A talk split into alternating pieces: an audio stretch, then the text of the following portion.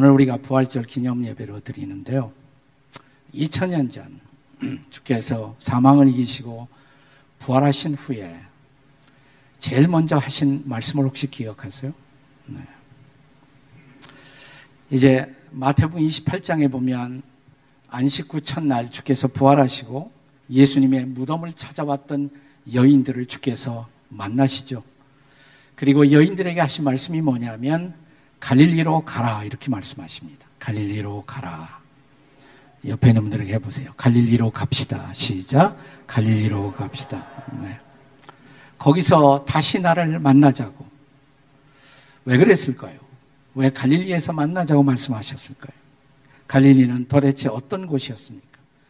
예수님이 이 땅에서 짤막한 지상 사역을 하는 동안에 갈릴리, 갈릴리 중에서도 예수님 사역의 그 당시의 중심 타움은, 중심 마을은 가버나움, 네, 카페르나움, 가버나움이라는 곳이었어요.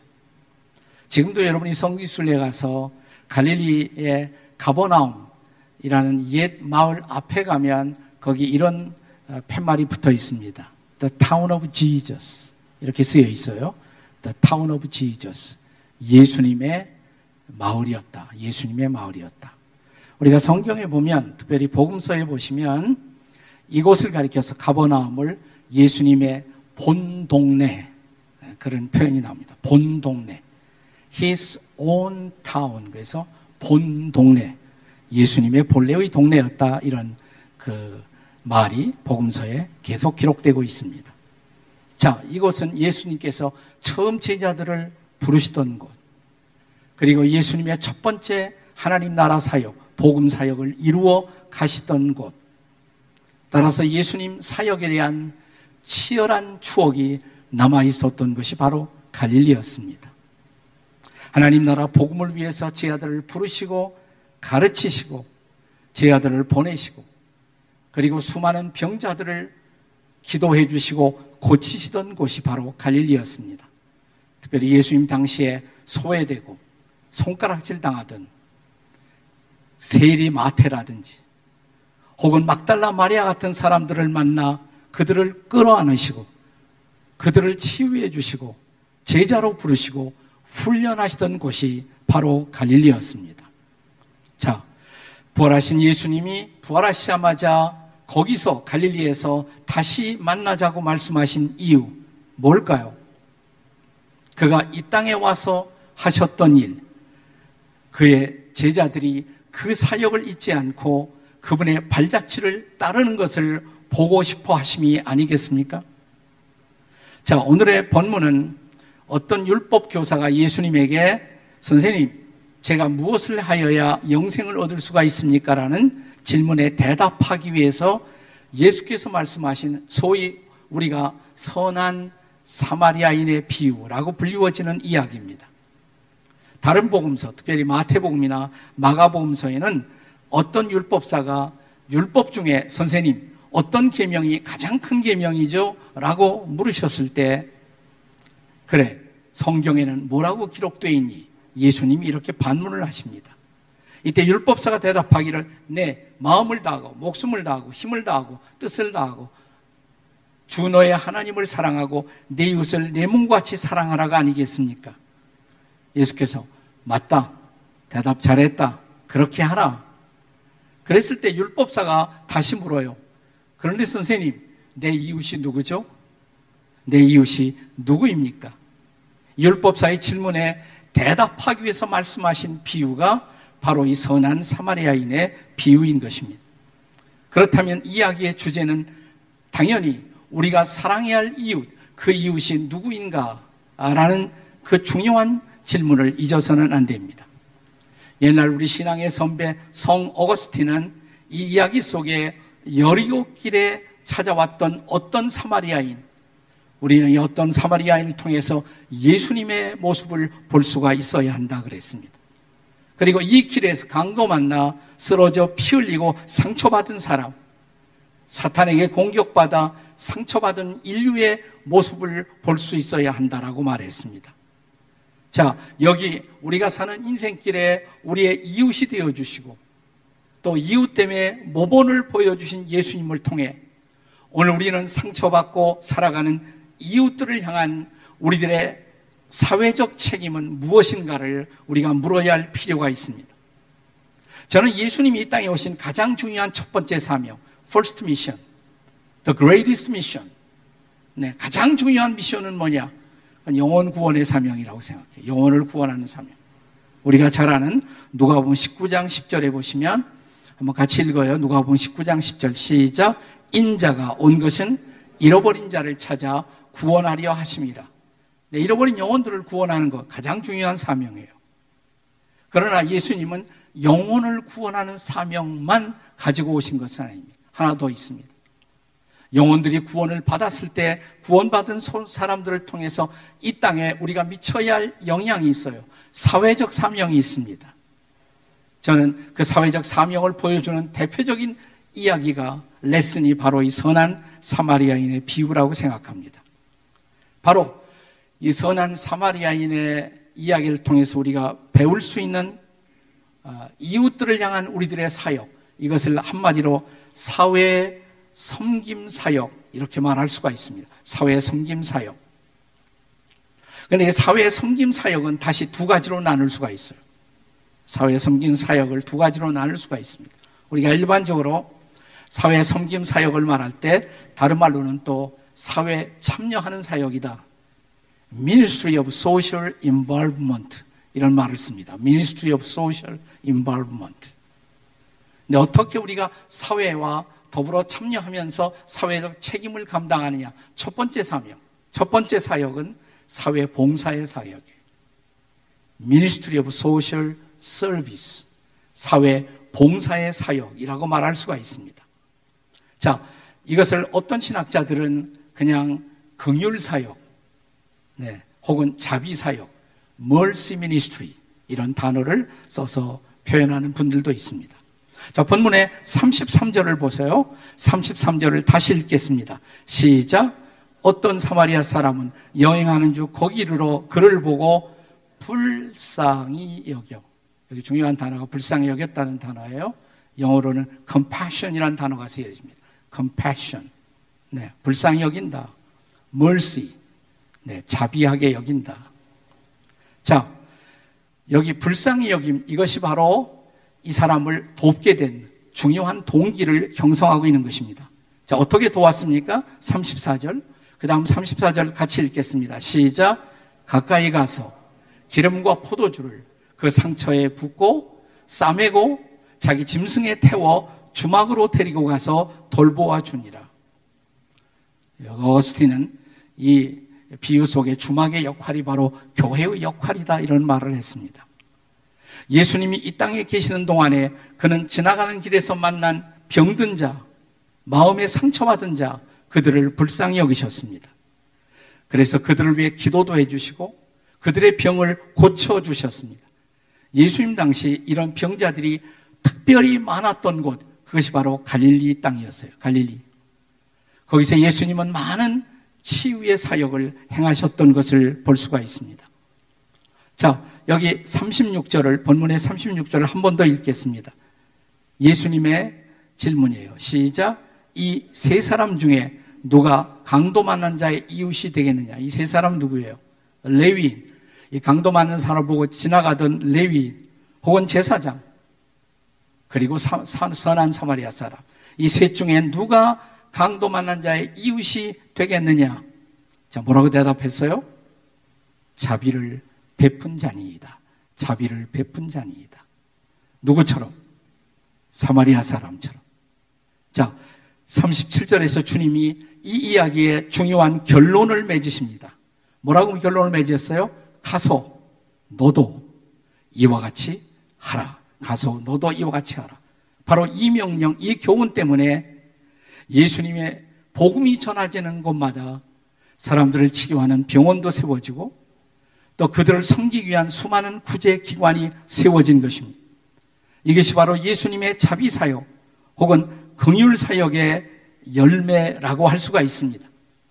여러분 130년 전 이 땅에 처음으로 복음이 전해졌을 때 우리가 살고 있는 한국 땅에 복음이 전해졌을 때 그 결과로 세워진 최초의 병원, 최초의 서양식 병원, 한국 땅에 세워진 병원이 무슨 병원인지 아세요? 예? 세브란스 병원이죠. 네, 세브란스 병원이에요. 근데 세브란스 병원의 최초의 이름은 뭐냐면 광해원 혹은 제중원. 처음에 광해원이라고 부르다가 잠시 후에 제중원으로 이름을 바꾸었습니다. 고종 말기 그때 최초로 이 땅에 자 의료 사역과 그리고 미국을 대표하는 외교관으로서 찾아왔던 사람 중에 한 사람이 알렌이라는 사람이 있어. 알렌 선교사. 알렌. 예, 이게 그가 최초로 광해원을 세워서 거기서 왕실의 사람들을 주로 고치는 사역을 시작했습니다.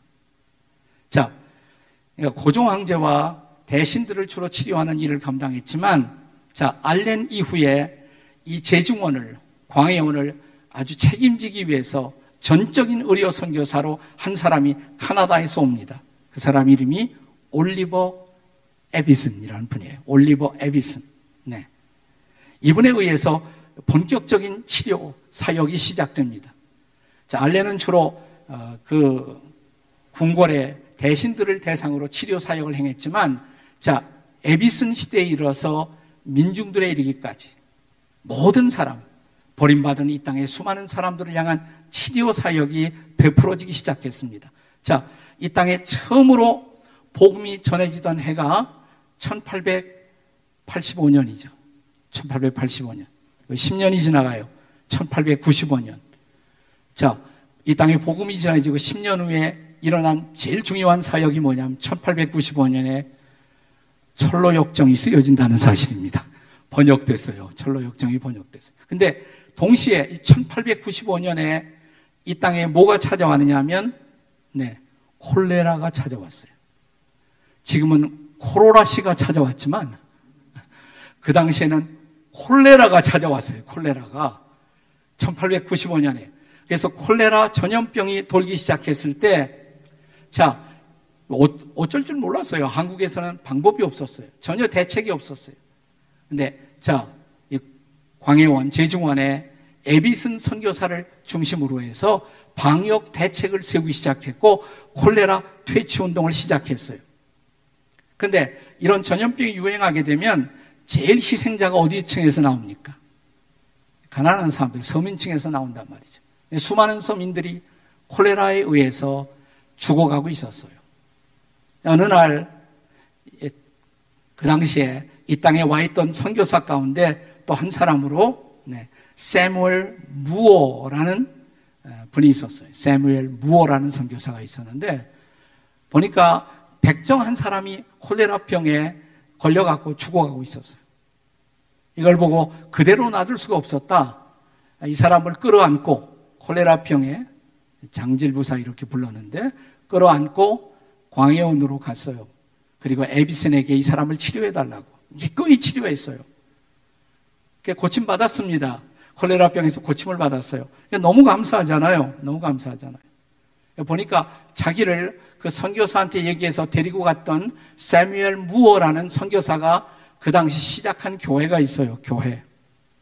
그 교회가 어디냐면 지금 여러분이 인사동에 가면 인사동 입구에 성동교회라고 있어요. 보셨어요? 못 보셨어요? 인사동 가도 그런 걸 못 보시지? 네. 입구에 바로 왼쪽에 있어요. 성동교회. 근데 그 당시에 이름은 곤당골 교회예요. 그 교회에 이 백정이 박성춘이라는 백정이 나가기 시작했어요. 그리고 이 교회 장로가 됩니다. 거기서 끝나지 않고 박성춘 장로에게 아들이 있었는데 그 아들이 아주 똑똑해 보였어요. 그래서 세미얼 무어 선교사의 추천을 통해서 그 아들이 광해원에 와서 이 웨스턴 메디슨을 서양 의료 어, 학문을 배우기 시작합니다. 한국 최초의 의사 누굴까요? 박서양 씨예요. 네, 박성춘 장로의 아들이었던 박서양 씨예요. 오늘 몰랐던 거 많이 알았죠? 네. 박서양 씨가 최초의 이 땅의 의사가 되는 거예요. 의사가. 자, 그러나 에비슨 원장은 이 정도의 시설 가지고 이 한국 땅에 수많은 고통받는 질병으로 고통받는 사람들을 다 섬길 수가 없다고 생각해서 병원을 넓힐 계획을 세웁니다. 1900년 1900년이 되었을 때 그가 뉴욕으로 날아갑니다. 그리고 이 병원을 확장하기 위한 모금 운동을 합니다. 그때 당시 미국 오하이오 출신의 크리스찬 사업가인 세브란스라는 사람이 예, 감동을 받아요. 그리고 내가 그 병원을 확장하는 일에 내가 헌금을 하겠다. 그래서 만 오천 불을 헌금합니다. 1900년에. 지금 만 오천 불이라면 별로 아무도 안 놀래지만 그 당시에 만 오천 불 그러면 어땠을까요? 1900년에. 1900년에 만 오천 불 그러면 어땠을까요, 여러분? 예, 우리는 상상할 수 없었던 돈이에요. 그 돈으로 지금 서울역 바로 앞에다가 병원을 세웠어요. 네, 그래서 그건 광해원이 발전되어서 이름을 바꿉니다. 그 병원이 무슨 병원이다? 지금의 세브란스다. 그건 알고 세브란스 병원을 가야지. 네. 그래서 세워진 병원이 바로 세브란스 병원이에요. 네. 수많은 민중들의 병을 고치게 되었습니다. 복음의 역사가 이런 수많은 사람들, 아파하는 사람들을 치유하고 섬기는 그런 사역으로 발전하는 것입니다. 이번에 코로나 사태로 어려웠을 때 저는 우리 교회 소식 듣고 참 감사한 것은 뭐 최성훈 목사님이 나한테 그래요.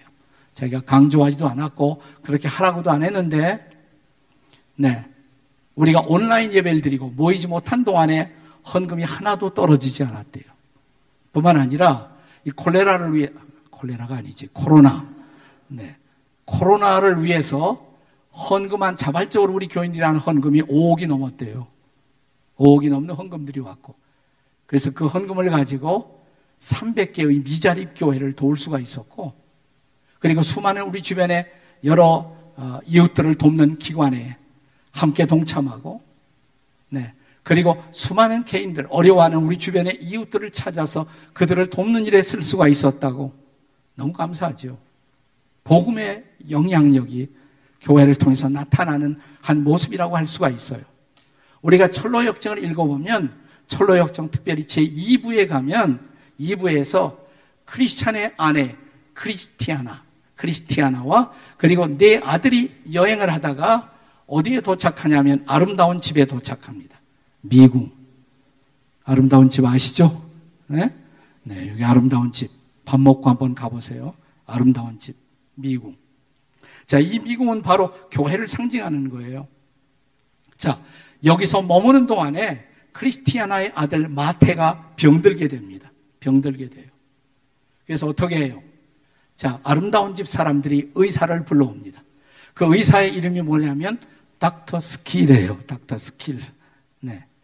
그래서 Doctor Skill이 아름다운 집 사람들이 함께 섬기면서 마태라는 이 아이의 병을 치료하게 됩니다. 여기 교회의 중요한 미션 가운데 하나가 이런 병자들을 긍휼히 여겨 그들을 치유하는 사역임을 드러내는 장면입니다. 자, 복음서에 예수님이 사람들을 불쌍히 여기시고 사람들을 치유하셨던 것처럼 말입니다. 자, 저는 사실 제가 지구촌 교회 담임 목회자로 목회를 하는 동안에 제가 시작한 일 중에 하나가 어, 교인들이 흩어질 줄 알아야 된다고 셀 사역을 강조했죠. 셀 목회. 그리고 한국 교회에서는 유일하게 1년에 한 번씩 주일 예배를 교회에서 드리지 않고 목장에서 소수의 인들이 모이는 목장 예배를 드렸습니다. 그렇게 했어요, 안 했어요? 생각나시죠? 그래서 제가 항상 이걸 강조했어요. 우리에게 위기의 상태가 왔을 때에도 교회에 나올 수가 없을 상태에도 우리는 예배해야 한다. 그게 그대로 됐어, 안 됐어요? 네? 그, 그것도 감동을 못 받으면 어떡하나? 네. 근데 많은 분들이 그랬대요. 최 목사님에게. 우리 원로 목사님이 성견 지명이 있어서 훈련을 잘했다고. 그래서 우리 교회에서는 전혀 아무도 영향을 받지 않았어요. 이번 사태 앞에. 우리는 그대로 있는 현지에서 그 장소에서 여전히 예배 드리도록 훈련이 되었던 것입니다. 근데 목장의 사명이 뭐이냐? 모이기만 한 것이 아니에요. 예배만 드리는 것이 아니에요. 거기서 사역을 해야 돼요. 복음을 전하는 선교 사역도 해야 되고 아니면 주변에 불쌍한 이웃들을 섬기는 사역, 독거노인, 고아, 장애인 그들을 섬기는 사역을 해야 한다고 강조해 왔습니다. 그 결과가 어떻게 됐어요? 그 결과가 우리 교회가 12개의 공식적인 사회복지 기관을 통해서 이웃들을 섬기는 교회가 된 거예요. 네. 우리 사회복지 기관에 섬기는 우리 교회 직원들이 250명이 넘어요. 교회 안에 직원들 훨씬 더 많아요. 그들이 지금 이웃들을 섬기고 있단 말이죠. 단 한 가지의 명령. 오늘 본문에 나타난 가서 너도 이와 같이 하라. 가서 너도 이와 같이 하라. 이웃들을 긍휼히 여겨 그들을 섬겨야 한다고. 긍휼을 베풀어야 한다고. 제가 설교 끝난 후에 소개하려고 그러는데 내년도 빌리 그레함의 아들인 프랭클린 그레함 crusade를 섬기기 위해서 한국 땅에 미리 오신 어, 여기 선교사님, 목사님이 한 분 지금 와 계신데요. 예, 그 빌리 그레함 목사님의 아들 프랭클린 그레함이 하는 사역 중에 하나가 Samaritan's Purse 맞아요, 안 맞아요? 제드 해먼드, right? 세마리턴 펄스. 네, 그래서 복음만 전하는 것이 아니라 우리의 이웃들을 섬기는 기관을 만들어서 동일하게 양날개처럼 한쪽으로는 복음을 전하고 한쪽으로는 이웃들을 품고 그들을 섬기고 이 사역을 해야 한다는 것입니다. 자, 이게 사회 봉사 사역, 사역이에요. Ministry of Social Service. 그러나 또 하나 있어요. 두 번째 사역. 이 사역을 사회 행동 사역이라고 말합니다. Ministry of Social Action. 사회 행동 사역. 자, 우리들의 사회 섬김 사역의 중요한 일이 봉사하는 것이다. 서비스하는 것이다. 가난하고 아픈 사람들을 돕고 섬기는 것이다. 이 사회 봉사 사역의 중요한 동기는 뭐냐? 동기는 긍휼이나 자비예요. 긍휼과 자비. 긍휼과 자비 때문에 그렇게 하는 거예요. 그러나 사회 행동 사역은 모티브가 조금 달라요. 사회 행동 사역은 단순히 불쌍히 여김 뿐만 아니라 정의 때문에 하는 거죠. 정의. 소셜 저스티스. 쉽게 설명하면 이런 것입니다. 자, 그 어, 열이곱 길을 가다가 강도를 만나서 쓰러져서 피 흘리고 상처받은 사람, 그 사람에게 달려가서 자 상처에 포도주를 붓고 그를 끌어안고 주막으로 데려가서 그들을 치료해 주는 일, 그건 중요한 일이죠. 그거 반드시 해야 돼요. 하지만 그것만으로 족할까요? 그 열이곱 길에서 사람들이 계속 강도를 만난다면 열이곱 길에서 계속해서 피 흘리고 쓰러진 사람이 많다면 그냥 그 사람들이 습격을 받은 후에 상처를 받은 후에 그들을 치료하는 것만으로 족할까요? 그 열이곱 길에서 공격받지 않도록 상처받지 않도록 하는 일은 필요하지 않을까요? 예방하는 사역. 그죠? 자, 그래서 아, 이 열이곱 길에서 이런 사고가 많이 일어나는 이유는 너무 캄캄해서 그렇다. 자, 전봇대를 세워요. 그리고 불을 밝힙니다. 그리고 그곳에 또 파출소 하나를 세웁니다. 파출소를 세워요. 그리고 거기 순찰하는 경관이 왔다 갔다 한다면 그 여리고 길에서 그런 일이 벌어질까요? 안 벌릴까요?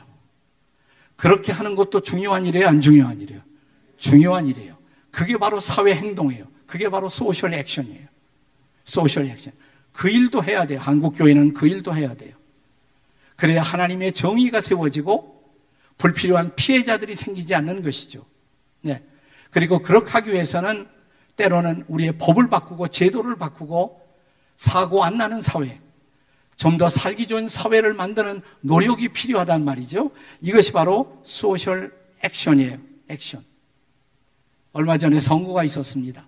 저는 선거 참여는 우리가 할 수 있는 대표적인 사회 참여 사역 혹은 사회 행동 사역 중에 하나가 투표를 통해서 좋은 일꾼들이 나라를 섬기도록 좋은 일꾼들이 그래서 하나님의 나라를 견고하게 할 수 있는 일꾼들이 뽑히는 것.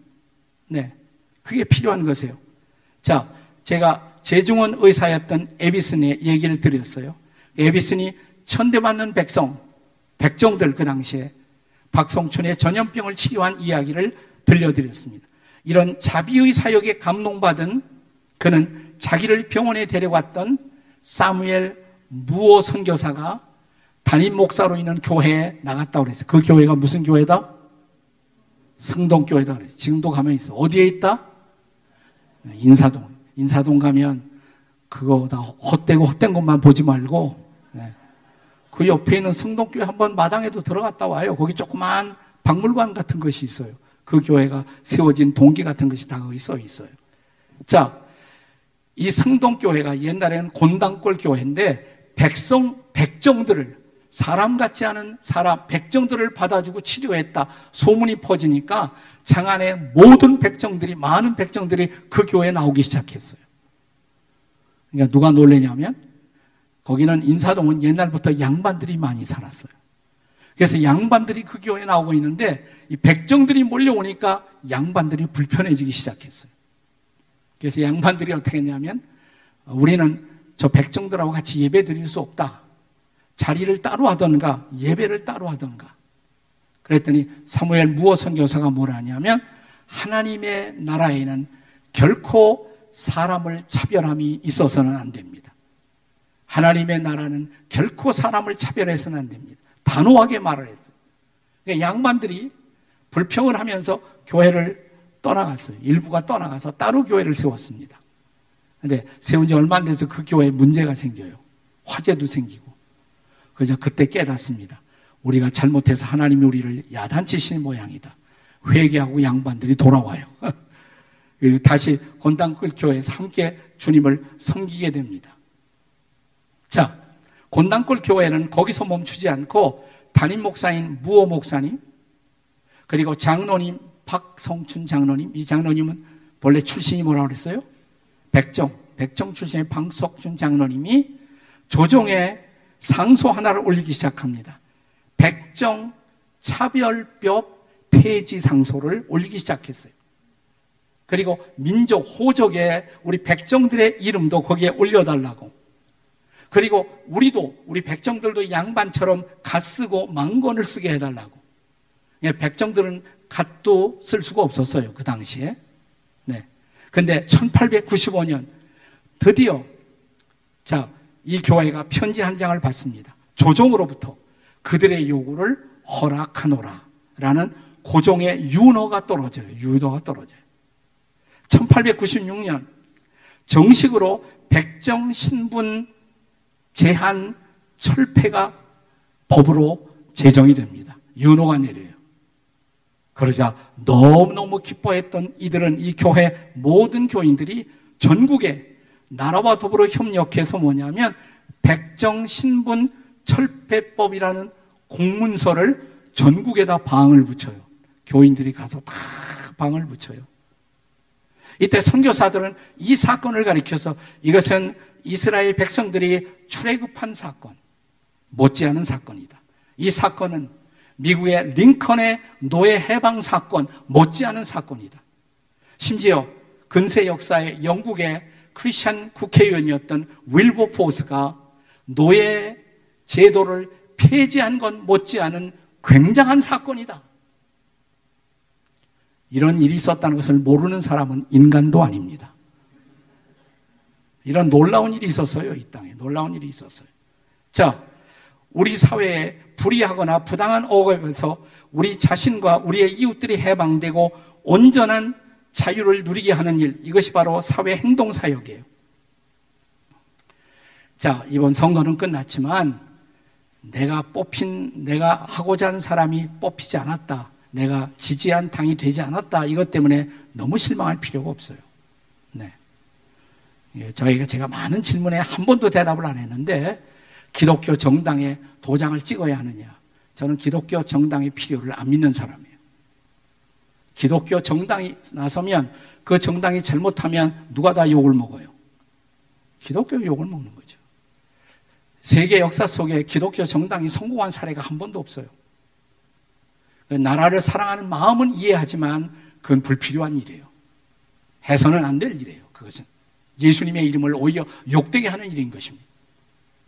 그리고 내가 지지했던 당이 되느냐 안 되냐 그것도 중요한 것이 아니에요.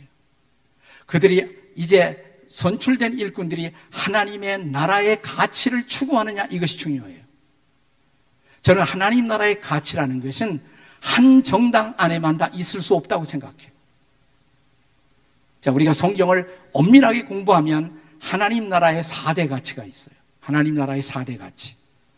4대 가치가 뭐냐? 첫째는 자유. 하나님 나라의 가장 중요한 가치는 자유예요. 두 번째, 정의입니다. 정의. 세 번째, 평화예요. 평화. 그리고 마지막으로 기쁨. 이 기쁨을 신학자들은 다른 말로 바꾼다면 복지다 이렇게 말합니다. 하나님의 나라는 먹고 마시는 것이 아니라 성령 안에서 뭐라 그래서 의와 정의, 의와 화평과 평화, 그 다음에 기쁨. 그러니까 자유와 함께, 자유가 제일 중요하고, 그 다음에 정의, 평화, 복지. 어떤 당이, 어떤 일꾼이 이 땅을 더 자유롭게 할 수가 있는가? 더 정의롭게 할 수가 있는가? 더 평화롭게 할 수가 있는가? 그리고 더 복지스럽게 할 수가 있느냐? 이 네 가지 가치를 생각해야 돼요. 네 가지 가치. 그래서 어떤 당이든지 이런 하나님 나라의 가치를 향해 갈 수 있도록 우리가 기도를 해줘야 돼. 그리고 우리가 뽑았던 안 뽑았던 뽑혀진 모든 일꾼들이 하나님 나라의 가치를 지향할 수 있도록 이 나라가 더 자유스러운 나라가 되고 이 나라가 더 정의로운 나라가 되고 이 땅이 더 평화로운 나라가 되고 이 땅이 더 기쁨의 나라가 될 수 있도록 우리가 그들을 위해 기도하고 그런 사역 가운데 동참해야 할 줄로 믿습니다. 여러분이 철로역정 2편에 보면 우리가 철로역정에 대한 가장 커다란 오해는 뭐냐면 철로역정은 사람들이 마지막에 천당 나는 일, 사람들을 천국 가게 한 일에만 관심이 있지 이 땅의 일에는 관심이 없다 이렇게 비판하는 신학자들이 있어요. 목사님들도 있어요. 그 왜 그러냐? 철로역정을 진지하게 읽지 않았기 때문에 그래요. 특별히 철로역정 2부를 읽지 않았어요. 2부를. 제 2편을 읽지 않았기 때문에 그렇습니다. 자, 우리가 2편까지 읽고 나면 생각이 달라져요. 철로역정은 우리가 장차 도착할 하나님의 나라, 그것뿐만 아니라 그 하나님의 나라에 가는 동안에도 어떻게 이 땅에서 살 것인가에 굉장히 관심이 많아요. 자, 2편에 보면 크리스티아나와 크리스찬의 부인과 그의 자녀들 일행이 허용의 도시에 도착합니다. 허용의 도시. 알죠? 허용의 도시. 네. 반목 한번 가봐요. 허용의 도시 한번. 허용의 도시. 과거 1편에서 허용의 도시에서 이 헛되고 헛된 것들이 많은 것. 주로 여성들이 더 좋아하는 곳.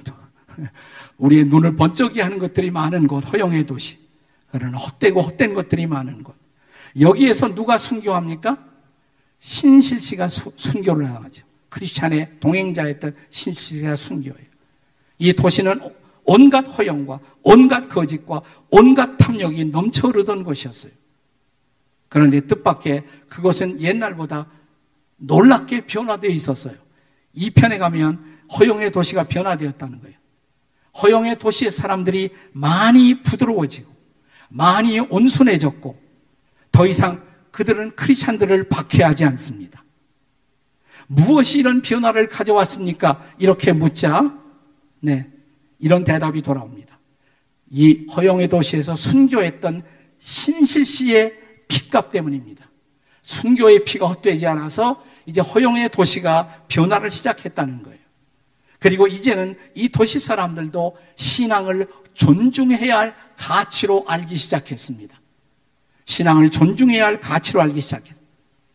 하지만 아직도 이 도시에는 허용의 도시에는 괴물이 출현하고 있었어요. 뿌리 10개, 머리가 7개인 괴물이 와서 아이들을 잡아가고 있어. 아이들이, 아이들을. 자, 그래서 이 도시를 안전하기 위해서는 우리가 순례자들이지만 뭔가를 해야겠다. 그래서 여기에 도착한 크리스티나와 내 아들을 보호하고 인도하고 있었던 무사 용감씨가 있어요. 용감씨. 이름이 뭐예요? 용감씨. 네. Great Heart. 예, 용감씨가 있어요. 이건 2편에 나와, 2편에. 네. 용감씨가 이 괴물과 싸우기로 작정합니다. 예, 전투를 벌입니다. 이 싸움의 결과로 괴물은 상처를 입고 도망가 버립니다. 그리고 이 도시의 아이들은 더 이상 해를 받지 않습니다. 이 도시의 아이들이 보호됩니다. 우리의 사회에서 제2세들이, 다음 세대들이 보호받는 거 얼마나 중요해요. 요즘 N번방인가 뭐 때문에 난리가 났는데, 우리의 다음 세대가 안전하게 보호되고, 그들이 정의롭게 자랄 수 있도록 하는 일. 그게 크리스천들이 해야 할 중요한 일 중에 하나란 말이에요. 전도와 함께 복음 전해야 하지만 가장 중요한 일이지만 동시에 해야 할 일, 세상을 바꾸는 일, 세상을 바꾸는 일. 그래서 지구촌 교회가 시작되었을 때부터 우리 교회 비전은 지금까지 딱 하나예요. 민족을 어떻게 해요? 치유하고 세상을 변화시키고 healing and change 민족을 치유하고 세상을 변화시키는 교회가 되고자 하는 것. 우리가 정말 주님의 복음의 말씀을 받고 그 말씀 앞에 순종한다면 우리를 통해서 수많은 사람들이 구원받을 뿐만 아니라 또 하나 우리 민족이 치유되고 세상이 변화되는 그런 놀라운 일들이 일어나게 될 것을 믿으시기 바랍니다. 바로 이런 사역을 계속할 수 있도록 하기 위해서 우리를 격려하고자 부활하신 예수님 제 아들에게 말씀하십니다. 우리 다시 갈릴리로 가자. 거기서 다시 시작하자. 갈릴리의 사람들에게 복음을 전하고 아픈 사람들을 끌어안고 그들을 치유하고 세우는 일. 그러면 갈릴리에서 시작된 복음이 땅 끝까지 그리고 한국 땅에 전해져서 세상이 변하는 놀라운 역사가 일어날 것을 믿으시기 바랍니다. 그런 일을 위해서 주님 부활하셨습니다. 살아계십니다. 우리는 주와 함께 일할 것입니다. 이 부활하신 주님의 말씀 앞에 응답하는 저와 여러분이 되시기를 주님의 이름으로 축복합니다. 기도하시겠습니다.